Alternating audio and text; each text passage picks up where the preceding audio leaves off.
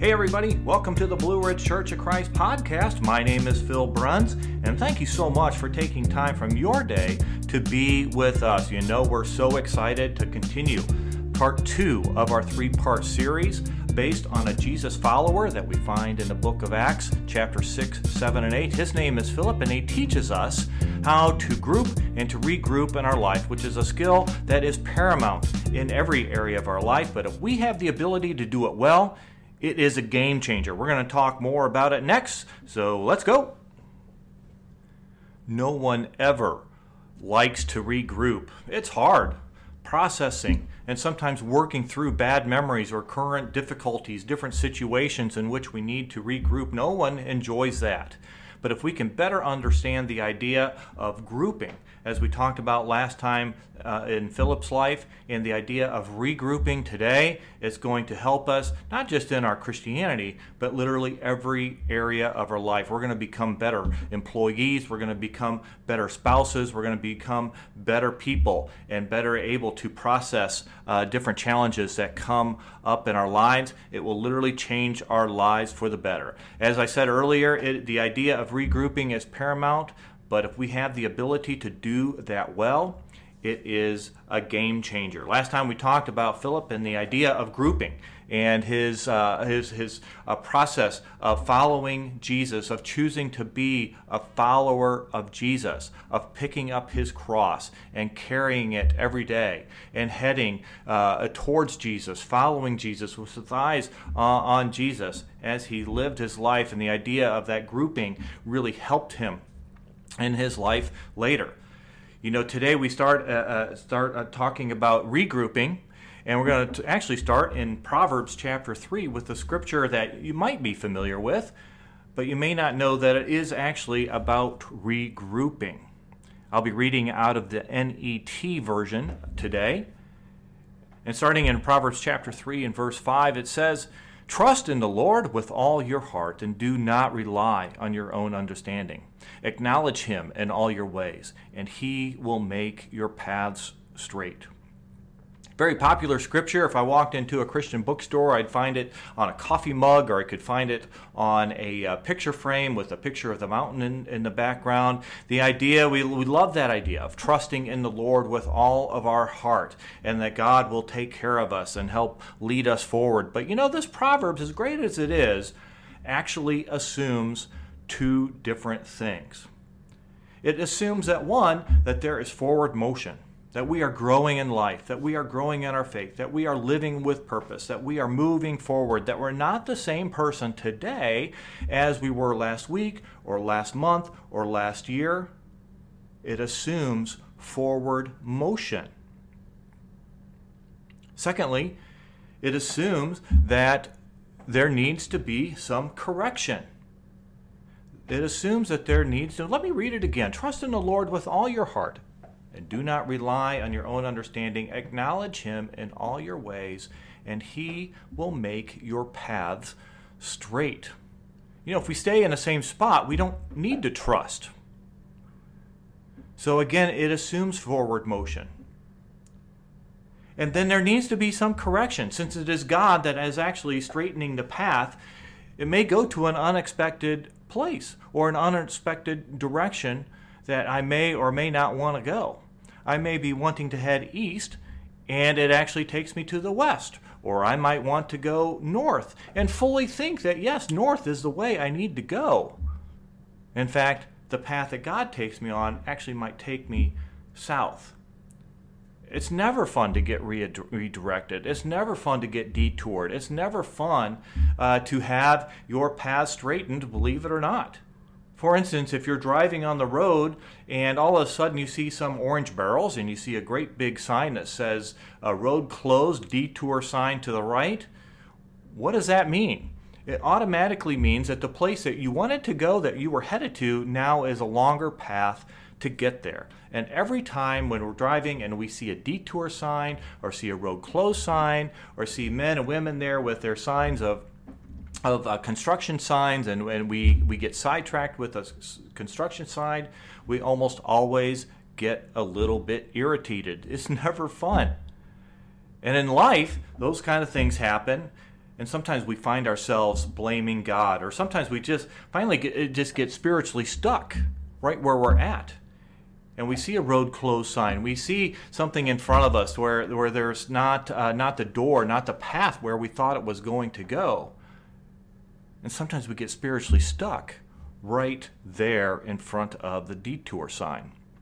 We see this proverb come alive in Philip today, and we are going to use it as a basis, uh, as his life, and we're going to use it for a basis of our lives of going forward. In Acts chapter 6, we are introduced to this follower of Jesus, Philip, and he has a friend named Stephen who also uh, was chosen as one of the seven to fix a, a problem where uh, some of the widows were not being uh, fed and uh, and Stephen was an- another man who was full of faith, who had good um, uh, good rapport, who had had a good reputation, and was full of wisdom. And he was very helpful in the solving the problem of the Hellenist window, uh, widows getting shortchanged on the food distribution.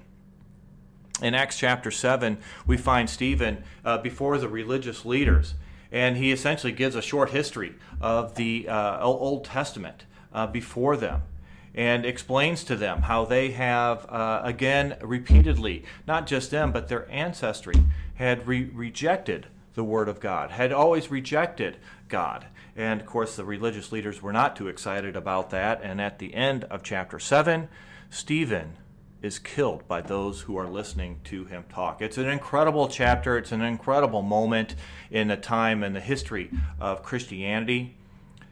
But as we focus on Philip, we're going to start actually in Acts chapter 8 today, right at the end of that story, where Stephen is being stoned to death. And in verse 1 of Acts chapter 8, it says there was a man named Saul agreed completely with the killing of him.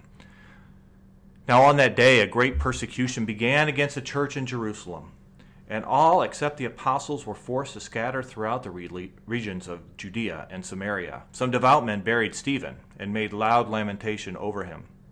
But Saul was trying to destroy the church. Entering one house after another, he dragged off both men and women and put them into prison. Now, those that had been forced to scatter went and proclaimed the good news of the word. Philip went down to the main city of Samaria and began proclaiming Christ to them. The crowds were paying attention with one mind to what Philip said. As they heard and saw the miraculous signs he was performing, for unclean spirits, crying with loud shrieks, were coming out of many who were possessed, and many paralyzed and lame people were healed. So there was great joy in that city. What an incredible moment that I'm sure Philip would never forget. You know, the common thing about any situation uh, where regrouping is involved, and I'm sure that you've experienced this. Common thing about any type of situation, any time, is that there is always a closed door. There's a roadblock. There is a detour sign. There is something that stops you from doing what you were intending to doing, or something stopping you from going from where you were intending to go. And so every situation of regrouping, you have this kind of situation. And this is what Philip is faced with in the stoning situation with Stephen. Imagine what he was enduring as he was scattered. He had to pick up and leave his home in a moment's notice. I mean, he lost his home, he lost his way of life, and now he was under the threat of his life. And also had just lost his dear friend, Stephen. Had we talked to him a few days earlier, I, I think he would have been doing fine. I think he would have been happy. I think he would have been, um, you know, maybe at ease. But all of a sudden, it says that the Bible teaches that these people were scattered, that they had to leave like right away. They were forced to scatter. Jerusalem was now a closed door for Philip. He couldn't go back out. He couldn't go back. He had to leave his home. He had to leave his friends that were there and move on. Samaria was the open door. That's where he was going to head. I don't know if they decided that or if that was just the first town that he came to to stop. It's about 40 miles away or so from where he was in Jerusalem. But as mentioned, you know that Jerusalem was a closed door, and you've probably had situations where there was a closed door where there was a situation that you needed to regroup, maybe at your company. In the business world, companies are always forced to regroup. Companies are always forced uh, to change. And if they don't change, if they don't uh, change what they sell, if they don't change their offerings, if they don't get better, if they don't uh, move quicker, oftentimes they find themselves going out of business. And current way of business doing business doesn't wor- works today, but doesn't work tomorrow. And this was a situation much the same where Jerusalem was just a closed door, and Samaria was the open door, and that's where Philip lands. You know, a lot of times when these closed doors come, especially spiritually, when obstacles kind of get in our way, it often leads to anger and frustration. We get upset that the door isn't open and we go move to start blaming people. We move to start blaming God. We move to different things, and we're upset that this door that we think should be open, that our way and our way of thought tells us that that door should be open, isn't open. And we get frustrated or we get angry. And sometimes after a while, that anger, that frustration grows into bitterness. And it seems odd, but sometimes we will stand at the same door for a long time, beating on the door, trying to get on the door, when actually there's another one that's 10 feet away that is open for us. But we need this door to be open, the one that we were heading to, the one that we thought was the right one for us. And we get upset. And we stand at the door and beat on it and knock on it and try to unlock it and try to get through the door when it is simply just a closed door because God is, in fact, trying to straighten your path. But it's hard to understand that. It's hard to see that. Or sometimes we just get sidetracked. Sometimes we're not even looking for open doors. We're on our, our path God has been straightening out for us. We kind of forget and kind of uh, ignore that and forget that God's working in our lives, and other things start to catch our interest other st- things start to get in our view, other situations, or we get bothered by situations that are out of our control, that have nothing to do with us. Yet they take and consume so much of our energy, so much of our thoughts. And regardless of the situation, we can sometimes find ourselves blaming God, who is trying to straighten our paths, versus the one who is actually trying to destroy our faith that we read about in John 10, verse 10. We have an enemy that is trying to destroy our faith. We have a God that is on our side trying to straighten our paths. And sometimes that just simply involves closed doors. As we read about Philip and his move to Samaria, Jerusalem was simply a closed door and the open one was found in, to be in Samaria.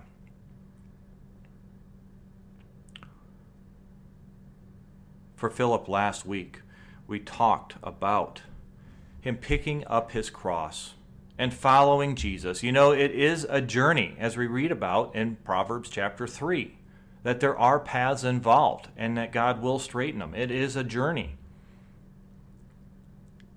Philip followed Jesus' teachings. You know, if we're not following the path of Jesus' teachings, there's really no reason to trust in him, as Proverbs 3 says.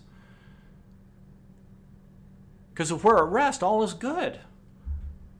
Who needs God when we're content with right where we're at? And our thoughts sometimes turn that way. But if we aren't following Jesus, if we're not on that path, if we are not moving forward in our faith, we find ourselves doing okay. But if we are following Jesus' lead, then we need to trust. Then we need to trust that the path is, in fact, being straightened for us. Philip was in Jerusalem, and then it just goes haywire. It was all good. They had fixed the problem with the widows. Everyone was happy with it, everyone was content with it. And then it was the Spirit working through Stephen that we read in Acts chapter 7 and the resulting murder of Stephen. And everything went haywire. Philip, being a Jesus follower, he clearly trusted and clearly centered his life on Jesus. And no wonder, as you read through the beginning of Acts chapter 8, where it doesn't seem like he skips a beat, where he was preaching about Jesus, where he was sharing about Jesus, living the life of a Jesus follower in Jerusalem. The very next sentence, he is doing the same in Samaria. There is stuff out there that's trying to stop you, that's trying to distract you. There is stuff out there trying to block you from seeing where Jesus is taking your life. Where Jesus wants to take you spiritually, where Jesus wants to take your path. There are things that are trying to distract you from that. It could be things in culture, things in the news, things at your job, things at your school. The question to ask is how successful is it? How successful is your enemy in trying to distract you?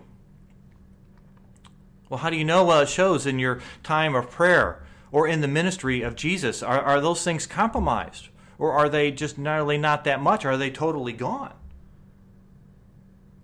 When you look back in your last week, your last month of just your time in prayer to God, what does it look like?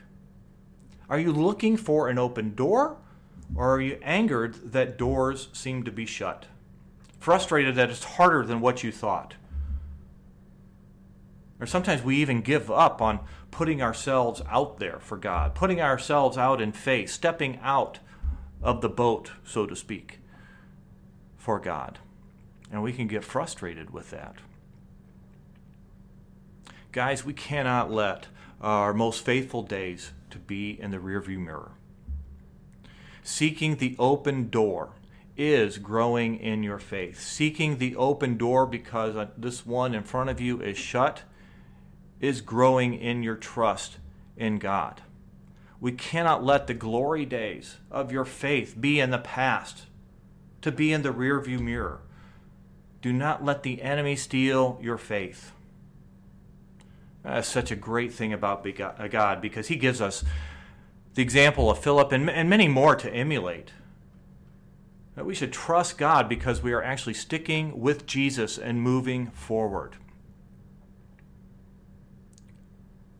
Looking for the open doors if there are closed ones in front of us. I'm reminded of Psalm chapter 25 in verses 4 and 5 where the Bible reads, Make me understand your ways, O Lord. Teach me your paths. Guide me into your truth and teach me.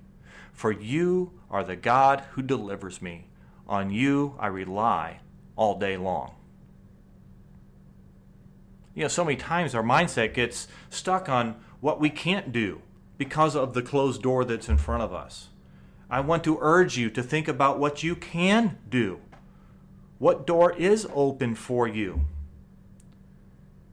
If you feel stuck, if you feel you're at a detour sign, if you feel you're at a road closed sign and you don't understand why it is, keep looking for that open door.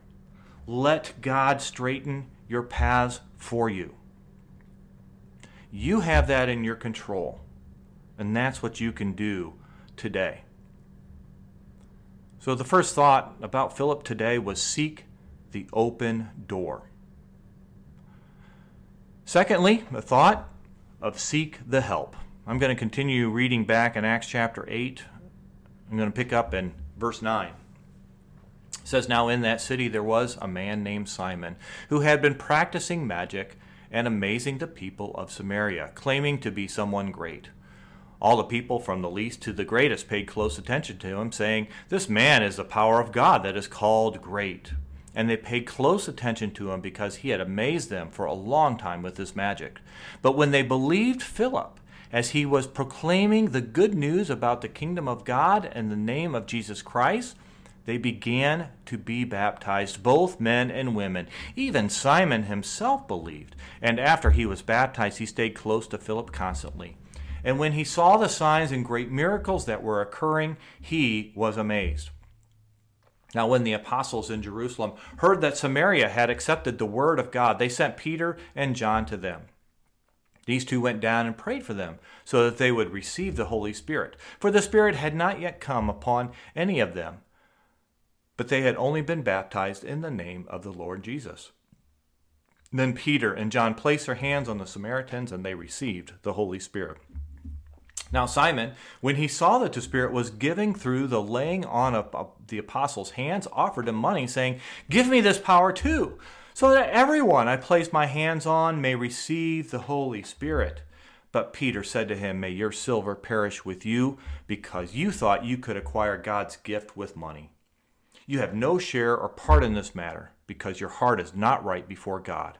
Therefore, repent of this wickedness of yours, and pray to the Lord that he may perhaps forgive you for the intent of your heart. For I see that you are bitter, bitterly envious and in bondage to sin. But Simon replied, You pray to the Lord for me, so that none of what you've said may happen to me. The story of Philip in Samaria is incredible.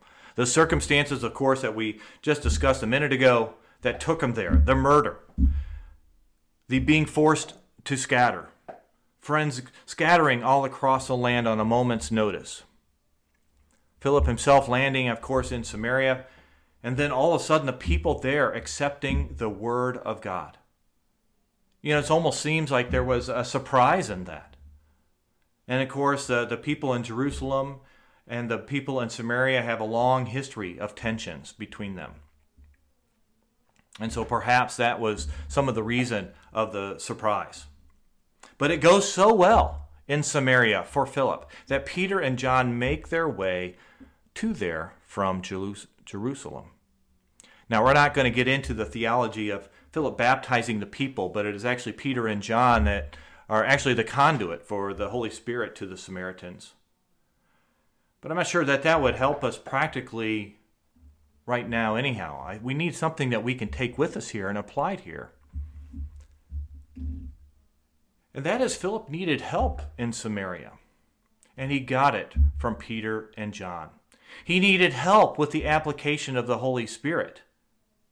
And Peter and John were able to lay on the hands, lay their hands onto the Samaritans so that they could receive the Holy Spirit. Philip baptized this man named Simon, who seemed to follow Philip around. But in fact, it is Peter's interaction with Simon that corrected Simon in his life. I'm not sure what kind of conversation there may have been had with that. We don't read about that, but I think we'd be naive to think there wasn't a conversation between Philip and Peter about Simon. And whatever that went, maybe Peter Philip asked for some help from Peter. Maybe Peter just noticed something. Maybe it was just the circumstances in the moment. We don't really know. But what was certain that we see is that Simon was with Philip, but it was in fact Peter that corrected Simon. Now, God would continue to see, uh, continue to use Philip. Mean, this wasn't a, a bad thing. It's actually a very good thing. But you know, there are tons of scriptures that teach about getting godly advice from mentors is a good thing. There are tons of scriptures that will help us with that in the sense that they encourage us to seek help. They encourage us to have people in our lives that can help us. In fact, one of the things that we see throughout the scripture is how God used people to help other people. You know, in the book of Proverbs, there are several scriptures that if you'd like to look up, look up Proverbs 19, verse 20. Proverbs chapter 15, verses 31 to 33. Proverbs chapter 6, 20 to 23. Proverbs chapter 3, verse 12. Proverbs chapter 16, verse 22. Proverbs chapter 12, verse 5. Proverbs 19, verse 20. Proverbs chapter 12, verse 15. Proverbs chapter 9, verses 7 to 9, and more. Just in the book of Proverbs, we see uh, many uh, scriptures that essentially teach us that getting help, getting advice from people who are godly is a good thing. And not doing that is generally works against you. But one of my favorites is actually in Proverbs chapter 11 verse 14. There it teaches us when there is no guidance, a nation falls, but there is success in the abundance of counselors. When there is no guidance, a nation falls, but there is success in the abundance of counselors. Proverbs chapter 11, verse 14. Seeking advice is a good thing. In fact, any business book, any career book that, uh, that is meant to help you in your career would all say that having a mentor is a good thing. Having a mentor is, is very uh, uh, uh, helpful. Even today, we have so many people about thinking about becoming life coaches and mentors and things of that nature, and you can pay for it. But sometimes, if we just have people in our lives to help us, that is what we what we really need.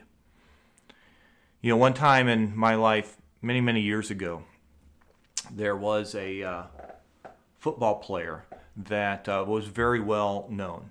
He was a quarterback and had played at a major university and had gone into the NFL and played in the NFL for uh, some time. And then had actually been kicked out of the NFL because of some financial uh, because of some financial misdealings, and had been removed permanently from the NFL. And at this time, he had been playing uh, arena ball and uh, arena football, and and was very popular. And um, at the same time, I was actually in between jobs. It was early on in my career, and I was in between jobs and had volunteered to help a charity a golf outing. And at this golf outing, uh, I, I, I was able to drive a golf cart. And lo and behold, the person that I got to drive, the, the celebrity that was there that I got to drive around, was this former NFL quarterback.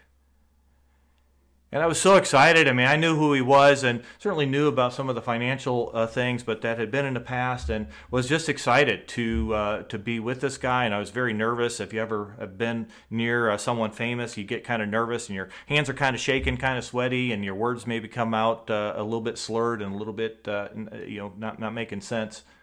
that was my, that was me that day. And but we were sitting together, and, and I drove him around during this uh, golf charity outing and uh, in the process, I asked him because he knew so many people and had done, uh, you know, had so many contacts of, hey, if you know anybody in the construction world, which was my uh, my major and and my background, um, I, you know, that I'm looking for a job. And so we had a we left it at that, and I had given him my phone number, and uh, um, and and the, and the golf charity outing finished. And later that evening, I'm home with my wife, and we had just finished dinner when all of a sudden my phone rings. It was this NFL quarterback. I pick up the phone and I'm like, who's this? and he called me and said, hey, he said, uh, I do have somebody that I've been working with somebody that that uh, that is in your line of work, somebody you might want to give a call because I think they're hiring. And so he gave me this person's contact and gave me their phone number, and and so I was very excited. I mean, I could not believe I'm talking to this guy. I mean, are you serious? This is a guy who who played in the NFL. This is a guy who played football at a major university. That not just you know thousands of people know him, like like millions of people know who this guy is. And here he was talking to me on the phone. And so I got the information of this person who, might be hiring someone uh, from him. And but then he says, "You know what, Phil?" He says, "I actually need something from you." And I said, "Oh, fantastic! We can be friends. I can do something for you. No, no worries. I'd love to." He said, "I have a check for five thousand dollars, and it's from this business, and I would like to hide it from my wife." And deposit it into your bank account. And I can go with you to the bank. It'll all be up on the up and up, and you can deposit it in your bank, and then and then just write me a check out of your account because I can't deposit this check into my account because I want to hide it from my wife. And I said, Say what? And so we talked and got some clarification on exactly what he wanted. And so I said, you know, I said, let me let me call a friend of mine and let me just think about this for a second. And so I called a friend of mine who was about 10 years older than me and uh, had a little bit more life experience and, and uh, who was very familiar with this former NFL quarterback and his life as well. And we talked, and he couldn't believe that he had called me and was excited, you know, that that uh, that this person had called me. And I said, "Well, what do you think about this check situation?" And in the end, on a level, you know, when we kind of leveled our heads after, you know, coming down off of a uh, off of the high of talking to this person on the phone, we thought, you know, it's just not right to hide this from your wife. And so I don't think you should do it. So I took that advice. I said, you know, so I called called the NFL quarterback back and I said, "Hey, I said, you know, thanks for the information, but I can't do that for you. It is not right to hide this money from your wife. And I don't not going to be a part of that, and uh, so I'm out." Well, needless to say, that was our last phone conversation. Within 2 weeks, I heard on the TV news that he was in trouble again for, you guessed it, depositing a check into somebody else's account and having that person write a check, and the check had bounced. The check he had had had bounced, and he was in trouble again with the law, and it was going to be trouble. I had received good advice. I had received advice that not just saved me, uh, you, know, uh, some embarrassment, but it saved me some money and saved me some legal trouble and saved me a headache. It was really good advice. Now, in the same way, I've received bad advice. Some of it I followed, some of it I knew it was bad from the get go. But it, whether it was good advice or bad advice, the principle at work here are all those scriptures that we I mentioned in Proverbs and the several scriptures throughout the Word of God that speak to getting advice from a godly person is a good thing. Getting help from a person who is wise is a good thing. Getting mentorship from people that can help you is a good thing. You know, in my life, I've received advice, I've received mentorship on relationships. My wife and I have always held it very important in our lives to always have uh, some friends of ours who maybe are a little ahead of us or maybe that we look up to involved in our lives, just to help us, to be friends with, and to help us uh, navigate some of the challenges that life brings us. I've gotten advice in my career. In fact, for both my wife and I, some of the best coaching we have received, some of the best mentorship we have received on our character is actually come from work because those are the people that see us, you know, eight, nine hours a day, every day during the week. And so some of the best advice that we have received from on, on character has actually come from people that we work with. I've received advice on fixing cars, big financial decisions, spiritual matters, prayer. We've even gotten help and, and support in seeking open doors. In fact, when you kind of step back, it's almost foolish not to get help because you have people in your life that can help you in the areas that you need the very help in. And sadly, people can get hurt. Bad things can happen without it.